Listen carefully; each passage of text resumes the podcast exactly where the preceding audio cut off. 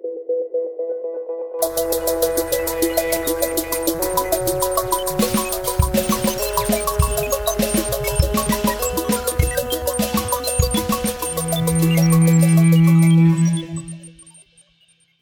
to PDXPLORES, a Portland State research podcast featuring scholarship, innovations, and discoveries pushing the boundaries of knowledge, practice, and what is possible for the benefit of our communities and the world.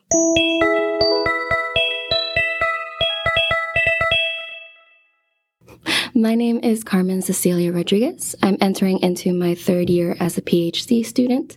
I'm a part of the biology department. My interest is studying eye development. I create a lot of protocols as well as adapt a lot of protocols, uh, essentially to go ahead and stage embryos and looking at their development. I study or I have studied two different uh, model organisms. I'm currently studying annual killifish I am currently studying retinal cell regeneration in annual killifish.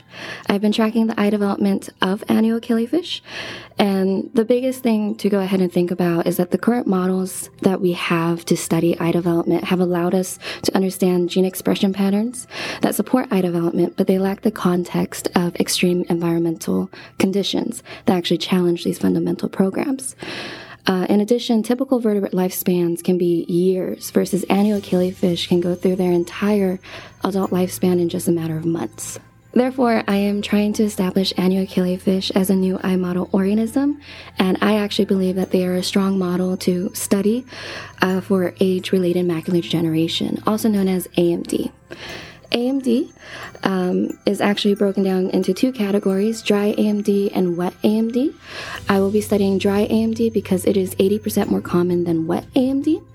Um, essentially, for AMD, it is an irreversible loss of central vision of the retina, which is caused by photoreceptor cell death portions of the macula actually thins out and essentially it ages and there's tiny clumps of proteins known as drusen that starts clouding the outer retina and that's what causes the blindness. In some cases blood vessels actually start protruding out into the choroid and start leaking into the choroid essentially meaning blindness uh, AMD is also the cause of about 9% of all cases of blindness. It is actually estimated by 2040 that there will be 288 million cases of AMD patients. So, in addition, annual killifish are an amazing model organism because they also experience embryonic diapause, which most organisms actually don't go ahead and experience. And what that is, is a period of developmental dormancy and metabolic arrest. Uh, so essentially, Developing and diapausing embryos of annual killifish are extremely resistant to environmental stresses, such as hypoxia and anoxia, which just means super low amounts of un- oxygen or no oxygen. And that can cause irreparable damage uh, to vital organs such as the eyes. Uh, so I'm actually trying to hypothesize that embryos of annual killifish actually possess molecular and physiological uh, mechanisms that can prevent loss or regenerate eye cells when faced with oxygen stress.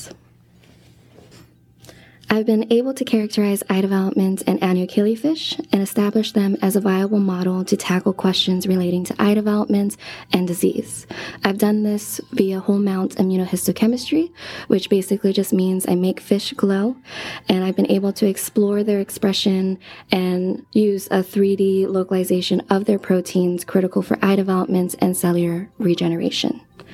Currently, I'm also exploring the timing and location of the expression of key genes associated with eye development, AMD, and cellular regeneration during normal development, entrance into diapause, and in response to anoxia and recovery from anoxia. My name is Carmen Cecilia Rodriguez, and I believe exploring the expression of a plethora of selected genes in response to anoxia and recovery from anoxia through RNA sequencing in the eye of annual killifish embryos will improve our understanding of vertebrate eye development and explore the potential for cellular regeneration in the eye.